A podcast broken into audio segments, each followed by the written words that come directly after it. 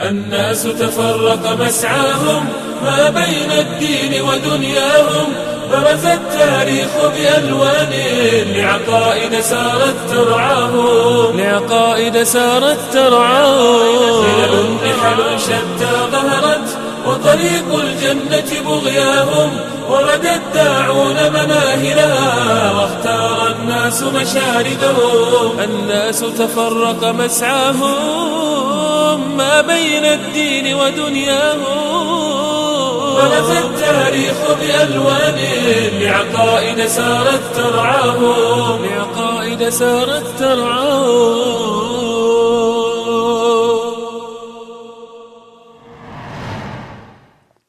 الحمد لله رب العالمين وصلى الله وسلم وبارك على عبده ورسوله محمد وعلى آله وصحبه أجمعين.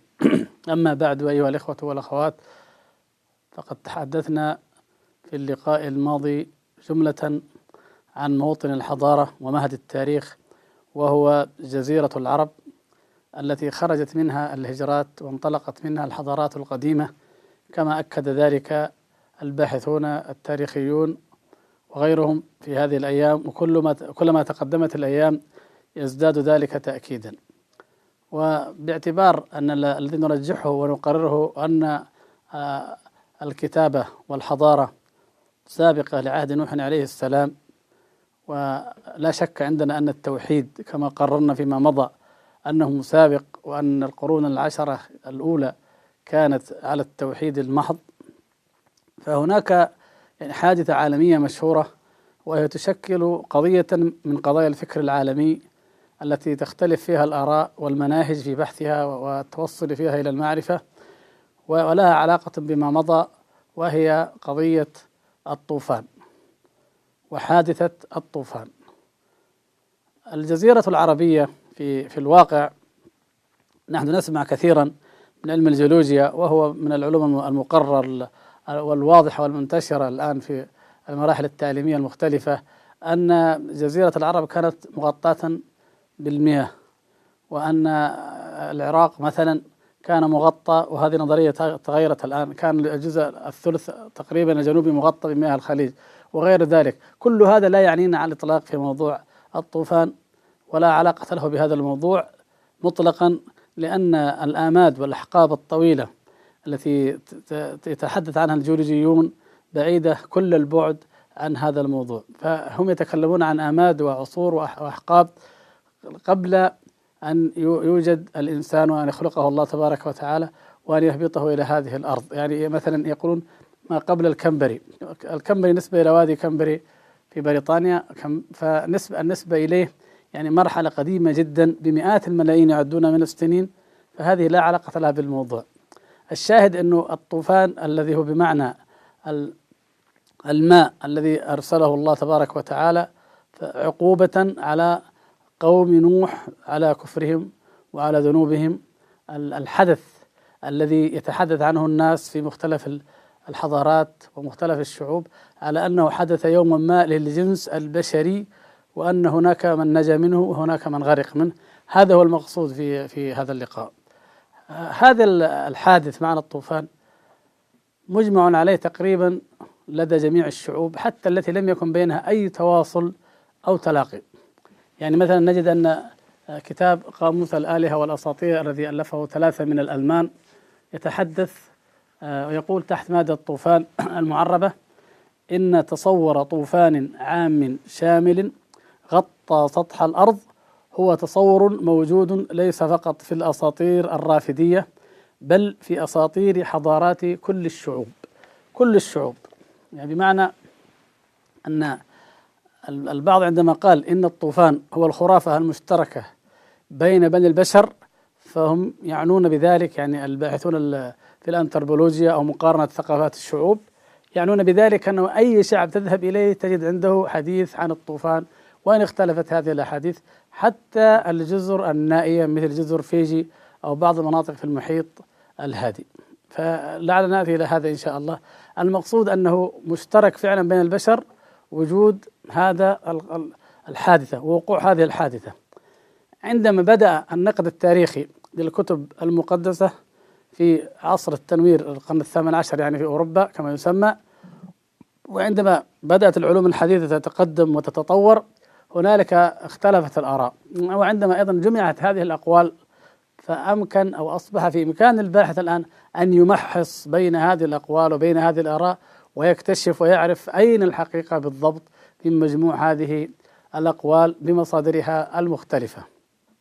فمثلا هناك آه، بعض من الناس أو أو منهج نقول المنهج البحثي العلمي اللاديني مثلا يحتمل نوعين أو منه نوعان. فئتان. الفئة الأولى أو النوع الأول هم الذين ينكرون الطوفان. الحديث هذا مطلقا الذي نتكلم عنه. لا لا ينكرون أن الأرض كانت مغطاة بالمياه في عصر ما قبل الكمبري أو بعده. لا ينكرون أن الجليد كان مغطي معظم الأرض باعتبار العصر الجليدي أحد العصور الجيولوجية القديمة. ليس هذه القضية. إنما ينكرون ما ورد وما يقولون أن الناس يتحدثون عنه في التوراة وفي غيرها. ينكرون أن يكون هناك طوفان بهذا المفهوم. الدليل أو الحجة أو الشبهة التي لدى من ينكر مطلقا هي في الحقيقة يعني أشبه ما تكون بأنه مجرد عدم العلم وكما يقول علماؤنا رضي الله تعالى عنهم يعني عدم العلم ليس ليس علما بالعدم. ولذلك ننتقل إلى الطائفة الثانية منهم وهم الذين يشككون فيه. لا لا يملكون المقدرة على النفي القاطع لكن يشككون لأن أولئك غلوا في في في الكفر بالأديان والكتب والآخرون يعني يشككون يعني أقرب المنهجية المعقولة تشكيكا. هؤلاء وهؤلاء على أي حال اعتمدوا على أنه إذا كانت القصة التي في التوراة فيها ثغرات كثيرة جدا وهذا ما سوف نعرض لبعضه إن شاء الله وإذا كان ما عند الشعوب الأخرى هو خرافات وأساطير فالأساطير لا قيمة لها علميا والكلام المتناقض لا قيمة له علميا وبالتالي يشكك في وجود شيء اسمه الطوفان. المنهج الثاني هو منهج الوحي المحرف ونعني به ما ورد في سفر التكوين أو الخليقة من التوراة. وهذا الموضوع هو الذي آه، ثارت ثائرة الفكر الغربي عليه منذ عصر التنوير هو القرن الثامن عشر آه، الميلادي كما يسمونه في الغرب. وأصبحت مشكلة الطوفان هي إحدى المشكلات الكبيرة لأنها جزء من آه، القول بعدم دقة تواريخ التوراة وانطباقها على الحقيقة وعلى الواقع. فهذه المشكلة العويصة آه، لا نستطيع طبعا الإفاضة فيها لكن نحن نأتي عليها من المصادر أو الشروح الكتابية ولا سيما من دائرة المعارف الكتابية التي كتبها مجموعة منهم وهي مؤخرا وبذلت فيها جهود كبيرة جدا للدفاع عن الكتاب المقدس عندهم. وأنه كله وحي وأنه لا تخط لا خطأ فيه ولا تناقض. في مادة الطوفان.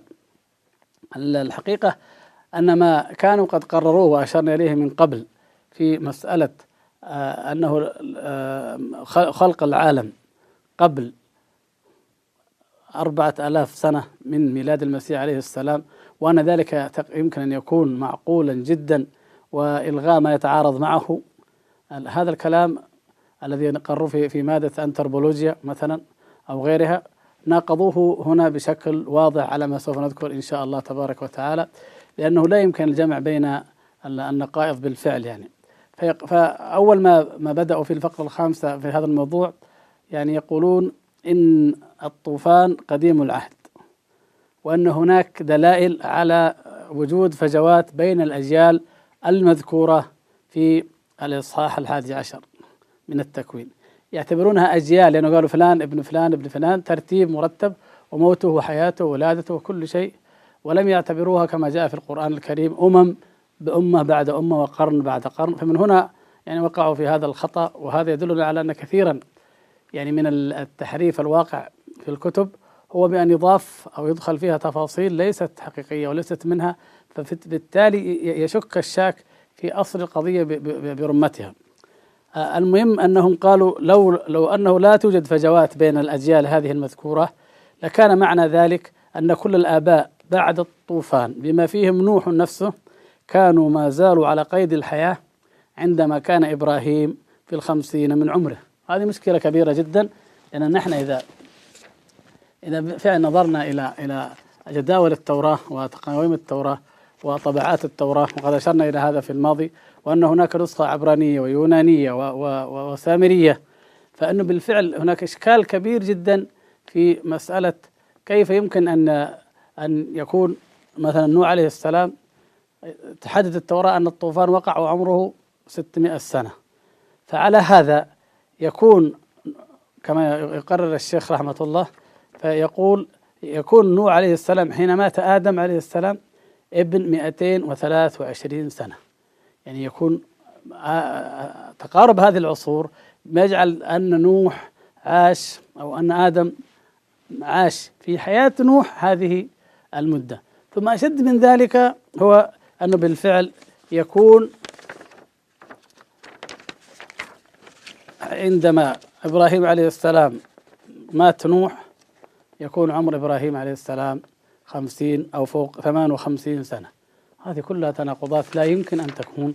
كما اعترفوا هم يعني هم وافقوا الشيخ في هذا الذين نقدهم في هذا وغيره من النقاد وافقوه فإنه قالوا لا بد اذا أن يكون هناك فجوات كبيرة في المدة التي بين هذا وبين هذا. ومن ذلك مثلا أنهم يجعلون أن العقوبة نزلت على بابل وبابل المعروفة يعني تقريبا 24 قرن قبل المسيح 2400 إلى 2300 سنه وهذا أحد الأخطاء أيضا التي تذكر لأن المقصود ليس بابل وليس في القرآن طبعا ولا في العلم ما يدل على أن الذين أغرقوا هم بابل. نعم إذا كان الاسم جنس يعني بأن يقال المنطقة التي فيها بابل أو بابل بمعنى هذه المنطقة يعني تشمل منذ أن خلق الله السماوات والأرض أو خلق هذه الأرض إلى إلى ما بعد كما نسمي العراق العراق على طوال التاريخ. نعم. أما إن كان المقصود بابل يعني الحضارة البابلية التي اكتشفت وكانت في القرن الثالث قبل الميلاد فهذا لا يمكن أن يكون كما أقر طبعا هم بأنفسهم هنا. ولذلك يقولون هناك أدلة قوية تقتضي تحديد زمن الطوفان بعد عام سبعة آلاف قبل الميلاد. لاحظ أنهم دافعوا في في الموضع السابق عن أنه خلقت الخليقة الخليقة وليس آدم الخلق الكون كله أربعة آلاف قبل الميلاد أو حول ذلك. فنحن الآن نجد أن الطوفان وهو الذي في أيام نوح ويذكرون أن بينه وبين آدم آماد بعيدة يفترضون أنه عام سبعة آلاف قبل الميلاد ويؤكد ذلك في الأخير ويقولون يمكن القول بأن الطوفان حدث قبل ميلاد المسيح بنحو ستة أو سبعة آلاف سنة. يعني خلاصة ما قرروه في هذا الشأن. فلذلك هناك يعني إشكالية كبيرة في في القصة كما وردت في التوراة وكما جاءت من الناحية التاريخية يعني متى حدث الطوفان. فضلا عن قضية الإشكالات التي أثيرت حول هل كان عاما فشمل أهل الأرض جميعا أم شمل بعضهم هل كان الفلك بهذا الحجم أو ذاك. يعني قضايا تفصيلية فرعية ليست مؤثرة كثيرا في الموضوع لكنها تدل على التناقض وما ذكر أيضا في بعض الأوصاف والتي مع الأسف نقلها أيضا المسلمون في ضمن الإسرائيليات التي أخذت نقلوها إلى بعض كتب التفسير تفاصيل لا علاقة لها بالحقيقة ولا يدل عليها أي دليل. إنما يعني في بهذا القدر آه، فقط من من هذا آه، هذه القصة التوراتية يكتفي العلماء بالقول بأن هذه القصة تدل على أن هذه النصوص غير محققة وأنها غير دقيقة. يعني على سبيل المثال نحن نعرف الطبيب المشهور موريس بوكاي الذي كتب كتابه المشهور دراسة الكتب المقدسة في ضوء المعارف الحديثة. من هذه القضية ومن أمثالها يقرر أن رواية التكوين أو سفر الخليقة من التوراة عن الطوفان وعن الأجيال ما بين نوح وإبراهيم عليه السلام لا يمكن أن تكون حقيقية وليست فقط الأخطاء مقصورة على التوراة بل إن إنجيل لوقا لما ذكر نسب المسيح عليه السلام أخطأ في أيضا ذلك بل إنه خالف وزاد الخطأ فأصبحت الأخطاء مضاعفة ومتراكمة. وهنا نذكر بأنه حتى نحن يعني الذين الذين ينسبون النبي صلى الله عليه وسلم ويتعدون معد ابن عدنان إلى إبراهيم عليه السلام ثم أيضا يتعدونه إلى آدم أن هذا خطأ وهو منقول عن أهل الكتاب ونحن نرفض الخطأ أينما وجد هنا أو هنا لأنه بدون علم وبدون يقين وقد نقلنا الآثار في ذلك فيما سبق. إذا يعني يعني يكفي فعلا أن أن يشك أو أن يشك الشاك في في هذه القصة كما وردت في التوراة وأن يتردد فيها إلا أن يخرج بخلاصة مجملة لها كما فعل الأستاذ رشيد رضا رحمة الله تبارك وتعالى عليه في هذا الشأن. آه، الأستاذ رشيد رضا في تفسير المنار يعني ننتقل معه إلى المنهج الرابع وهو منهج القرآن في الحديث عن الطوفان والمقارنة بينه وبين آه، ما في التكوين. قضية الستة الأيام والخلاف فيها و أول السفر لا يهمنا كثيرا لكن يقول أن القصة التي جاءت في التوراة ليس فيها أن نوح كان رسولا ولا أنه دعا قومه إلى الله ولا أنه آمن معه أحد ولا أنه كان له ولد كافر غرق مع قومه ولا امرأة كافرة. يعني يعني لم لم يأتي بهذه الأمور. إنما يتفق القرآن والتوراة في أن سبب الطوفان غضب الله تبارك وتعالى على البشر بفسادهم وظلمهم. فيعني الفرق أو, أو القدر المشترك هو هذا. ويضيف شيئا آخر يقول يوافق القرآن صفر التكوين تقريبا في عمر نوح وهو 950 سنة ولكن نص القرآن أنه لبث في قومه هذه المدة. والصحيح أنه نعم أنه لبث فيهم ألف سنة إلا خمسين عاما كما ذكر الله تبارك وتعالى هذا لا علاقة له بعمر نوح لأنه لم يبعث إلا بعد أمد. قيل إنه في بعض الروايات ما يقارب خمسمائة عام. فهو بعث بعد أمد ثم لم لم يذكر الله تبارك وتعالى لنا كم عاش بعد ذلك عندما قال وجعلنا ذريته هم الباقين. فإذا آه هذه الألف سنة إلا خمسين عاما ليست في الحقيقة عمر نوح عليه السلام وإن كما جاءت في القرآن هي اللبث مكثه آه، عليه السلام في دعوة قومه إلى الله تبارك وتعالى فقط. عند ذلك يأتي يعني الشيخ رشيد رضا ويبدأ في المقارنة ويلخص لنا خبر الطوفان في الأمم القديمة لتظهر بهذه المقارنة الحقائق الواضحة بين ما جاء في التوراة وما جاء في القرآن وما جاء في هذه الأمم. يبدو لي من كلامه أنه رحمه الله نقله من كلام يوسف الدبس من كتابه الذي أشرنا إليه فيما مضى هو تاريخ سوريا. اللهم إلا إن كان الاثنين ينقلان من مصدر واحد لكن ربما يكون الأول أرجح.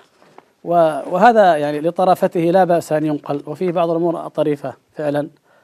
يقول الشيخ أنه ورد في تواريخ أكثر الأمم القديمة ذكر للطوفان منها الموافق للتكوين إلا قليلا ومنها المخالف له إلا قليلا ثم يبدأ بالروايات ويذكر مثلا روايات الكلدانيين وغيرهم من أو التي تتحدث عن ملحمة قلقامش الملحمة التي تحدث عنها كثير من المؤرخين آه، هي ملحمة قديمة فعلا ومن اللغة الأكادية وحظيت بالبحث والإعجاب الشديد ويتحدث عنها الشعراء والأدباء والمؤلفون والمؤرخون. وترجمت عدة ترجمات يعني بين يدي الآن هذه أربعة يعني أربعة ترجمات لهذه الملحمة.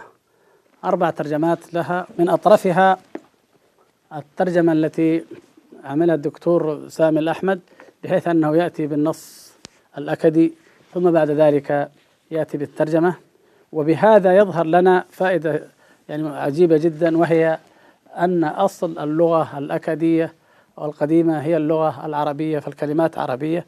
الرب المعبود هنا كما يزعمون هو شمش أي الشمس. وبقية اللغة هناك قواسم مشتركة. المقصود أن يعني الرواية أقرب رواية إلى ما في التكوين هي ما جاء في ملحمة كالقامش التي جاءت في الأساطير القديمة في بلاد الرافدين. لكن هناك أمم أخرى لها شيء في من هذا. والعجيب أن لاحظنا أنه كل شعب يسمي الرجل الذي نجا أو الرسول اسما مختلفا. لا يوجد تطابق إلا ما بين التوراة والقرآن في أن اسمه نوح عليه السلام. أما بقية الكتب أسماء أخرى لا يهمنا بعضها. مثلا اليونانيين ذكروا اسما آخر. الفرس لهم قضية وقصة أخرى. الهنود مثلا الصينيون لهم قصص. في البرازيل لهم لها قصة أخرى. في المكسيك لها قصة أخرى. فكل بلد لها قصة. لكن من أطرب ما فيها هو ما ورد عن قدماء الفرس وهو أنهم قالوا إن الله تعالى أغرق الأرض بالطوفان. بما انتشر فيها من الشرور والفساد وذلك بفعل إله الشر أهرما أو لعلهم يردون الشيطان أو حرفت وقالوا إن هذا الطوفان ثار أولا من تنور العجوز إذ كانت تخبز خبزها فيه. يعني يعني التنور لم يذكر في في الأساطير المعروفة فيما قد طلعت عليه إلا في أساطير الفرس ذكر التنور وجاء النص عليه في القرآن. ونحن لاحظنا وأشرنا ونؤكد الآن. أي شيء يذكر في القرآن وليس العادة أن القرآن يأتي بالتفاصيل معنى ذلك أن هذا التفصيل إنما ذكر ليصحح قوما ما قاله قوم ويخطئ ما قاله آخرون لأهميته في التصحيح وبيان الحقيقة وإن كان غير مهم في العبرة وفي الموعظة وفي الهدى وفي البيان. هذا يعني لا يهم كثير لكن يهم فقط في هذا. فمن بين كل الأمم الفرس احتفظوا بأنه فار التنور فتأتي هذه يأتي ذلك في القرآن وهو على الأصح فعلا ما يخبز فيه. بمعنى أنه إذا كانت الدنيا كلها يعني الله سبحانه وتعالى أمر السماء أن تمطر وأمر الأرض أن تخرج يعني فجرها ينابيع. فإذا إذا تفجرت الدنيا ينابيع. حتى أن التنور الذي يخبز فيه انفجر منه الماء معنى ذلك أن هذا لا يمكن أن يكون إلا العذاب. لكن في الحالات العادية في الحالات الطبيعية يمكن أن تنفجر أي عين من أي مكان. لكن أن ينفجر التنور ويفور فهذه علامة مؤكدة جعلها الله تبارك وتعالى نوح عليه السلام على أن الأمر هو عذاب وأنه جاءهم ما كانوا يوعدون. فحينئذ عليه أن يدرك نفسه ويركب هو والمؤمنون في السفينة. آه، طبعا في من الطرائف أيضا في هذا أو الأشياء المختلف فيها أن الهنود يزعمون أن السفينة استقرت على جبال الهملايا. التوراة لا تذكر الهملايا. التوراة تقول جبال أرارات وهي جبال أرمينيا.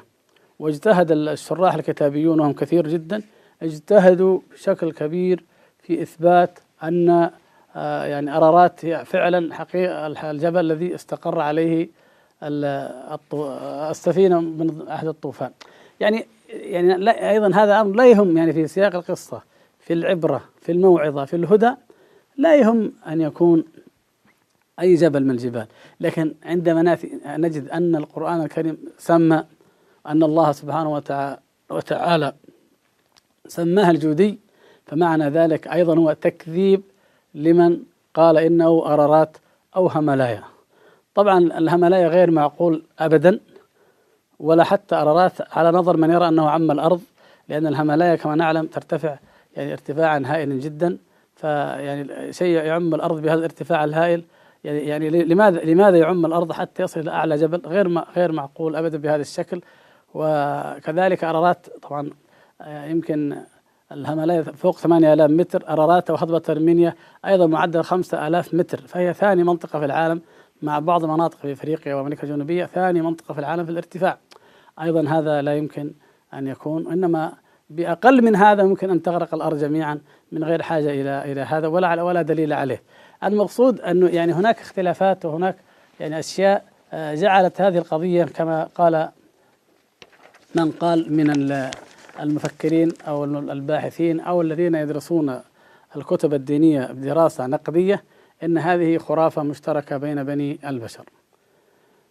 آه، حقيقة في ضوء ما جاء في هذه القضايا من اختلافات آه، نجد أن هناك آه، ظاهرة في تاريخ الكتب الدينية وبالذات في تاريخ طباعه الأناجيل والتفاسير أو التوراة والأناجيل والتفاسير المتعلقة بها نجد أنه عندما كانت هذه الحقائق مقررة على أنها حقائق يعني عندما كانت هذه الرواية على أنها حقائق دينية عقدية فكان الذين يطبعون الكتب القديمة التوراة التكوين وغيره يحاولون أن يوضحوها ويرسموها ويرفقوها بالكتب لكي يستطيع أن من أراد أن يحفظها أن يحفظها. سواء كان في شرح إنجيل لوقا ليحفظ نسب المسيح عليه السلام طبعا نحن نعرف التناقض. كيف يقولون هو ابن الله ومع ذلك ينسبونه إلى داود ثم إلى إبراهيم عليه السلام. المقصود يعني فيأتون بهذه الشجرة لتحفظ أو لكي تفهم لأن الحفظ عندهم قليل لكن لكي يعني يمكن الاطلاع عليها أو يأتون بها بشكل أوسع وتفننوا في ذلك ولا سيما بعد اختراع المطبعة. لاحظ موريس بوكاي وغيره طبعا يلاحظ ذلك أنه في الطبعات الأخيرة اختفت هذه الجداول. يعني هي هي في الحقيقة أصبحت تثير القارئ إلى أن يكذب ما في التكوين أكثر مما تجعله يؤمن به فتجاوزوها. البعض يقول هذه مجرد آه، يعني تمهيد لبيان الإيمان. تؤخذ في الجملة لا تؤخذ على أنها تفاصيل لا تؤخذ على أنها دلالة آه، تاريخية حرفية. التأويل الحرفي التفسير الحرفي خطأ كله. ينكرون هذا يعني. والبعض يعني أول تأويلات بعيدة وتكلف فيها. المهم في الجملة رأوا أنه أفضل شيء أن لا ترفق. يعني عندنا مما يؤكد كلام بوكاي وغيره آه، هناك نسخ قديمة من شروح التوراة. هذه مثلا نسخة قديمة جدا تعتبر يعني من ناحية الطباعة فهي طبعت 1884 ونجد أنها مرفق بها هذه القائمة وهذه التواريخ. لكن عندما نستعرض الآن الطبعات الحديثة التي أشرنا إليها وعرضناها من قبل في اللقاءات الماضية لا نجد ذكرا لهذه الجداول لأنها أصبحت مما يعني لا يريدون ذكر بل يحاولون أن يمروا عليه مرور الكرام وأن ينتهوا منه. على أي حال إذا نحن أمكننا أن نقارن ما بين العرض الأسطوري أو المنهج الأسطوري في هذه القضية فنجد الاختلاف الشديد نجد أنه التباين نجد أن أن القدر الذي يمكن أن نتفق عليه هو وجود طوفان عام. لماذا انتشر ولماذا تفرق في أنحاء الأرض بهذا الشكل مع أنه ربما كان الاتصال ضعيفا بين القارات؟ يمكن أن نقال أنه لأن الله تبارك وتعالى جعل ذرية نوح هم الباقين فكل جيل يتحدث عما قبله.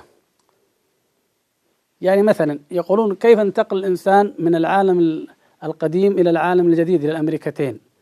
أنه في في العصر الجليدي غطى الجليد المضيق الفاصل ما بين أوروبا عفوا ما بين آسيا وأمريكا ومضيق بهرنج أو بهرنج منطقة ليست يعني عريضة غطاها الجليد فعبرت البشرية من هناك. الله أعلم. يعني هذا أحدها وقد المقصود أنه أي جيل انتقل أو عبر من منطقة إلى منطقة أو بقي في منطقته يحتفظ في نفسه أو في ذاكرته بأن آباءنا قد جاءهم الطوفان وأنهم قد أغرقوا يعني هنا ملحظ أيضا يقولون طيب لماذا في في إفريقيا أو في مصر يقل الحديث عن الطوفان؟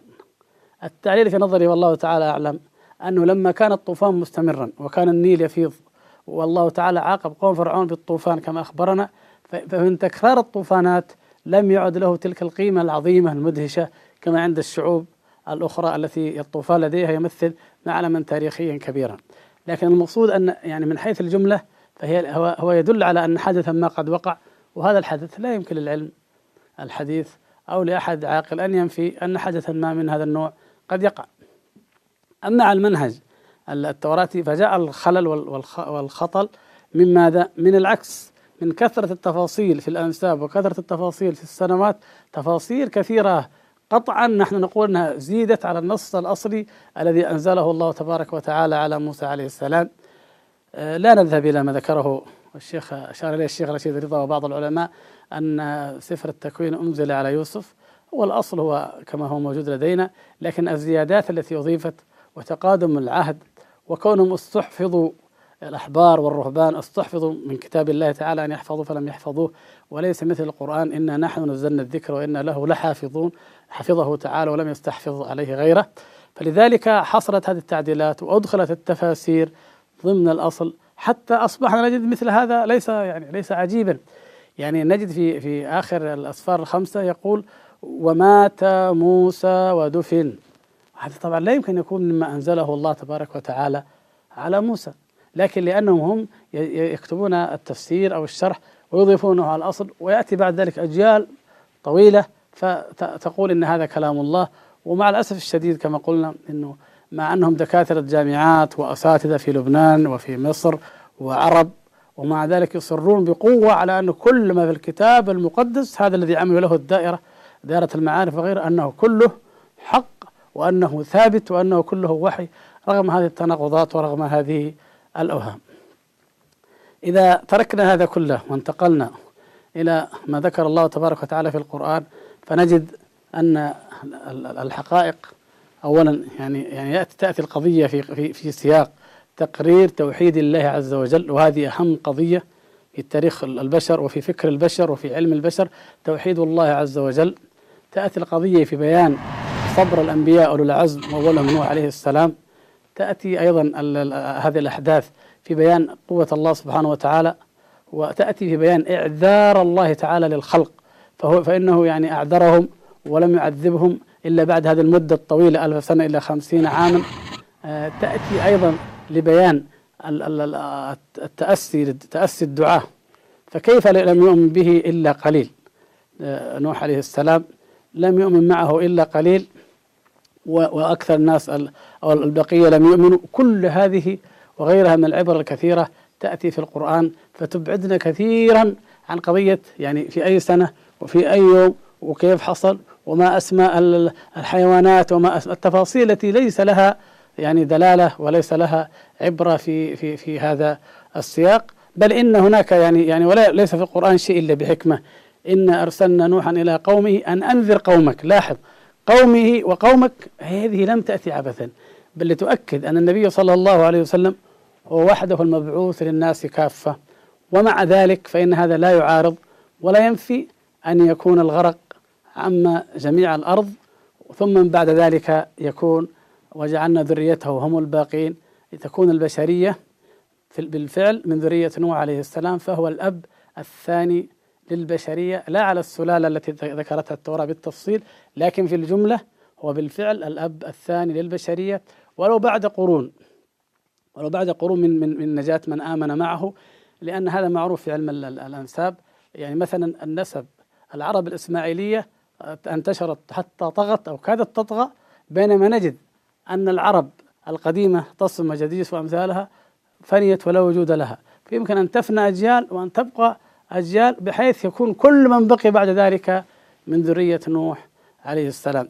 القصة ملأة بالعبر وملأة بالأحداث وتحتاج إلى استنباطات كثيرة. آه، ليس يعني المجال مجال الحديث فيها. لعل فيما يعني أشرنا إليه أيها الإخوة والأخوات ما يكفي للوصول إلى المقصود في بيان منهج المعرفة الصحيح وأين هي الحقيقة بالفعل في هذه القضية التي شغلت ولا تزال تشغل أذهان البشرية منذ قديم الدهر إلى حديثه نسأل الله سبحانه وتعالى أن يبصرنا وإياكم الحق ويدلنا عليه. ويرينا الحق حقا ويرزقنا اتباعه إنه على كل شيء قدير والحمد لله رب العالمين وصلى الله وسلم وبارك على عبد ورسوله محمد وعلى آله وصحبه أجمعين. الناس تفرق مسعاهم ما بين الدين ودنياهم برز التاريخ بألوان لعقائد سارت ترعاهم. لعقائد سارت ترعاهم. خلل نحل شتى ظهرت وطريق الجنة بغياهم ورد الداعون مناهلها واختار الناس مشاردهم الناس تفرق مسعاهم ما بين الدين ودنياهم. برز التاريخ بألوان لعقائد سارت ترعاهم. لعقائد سارت ترعاهم.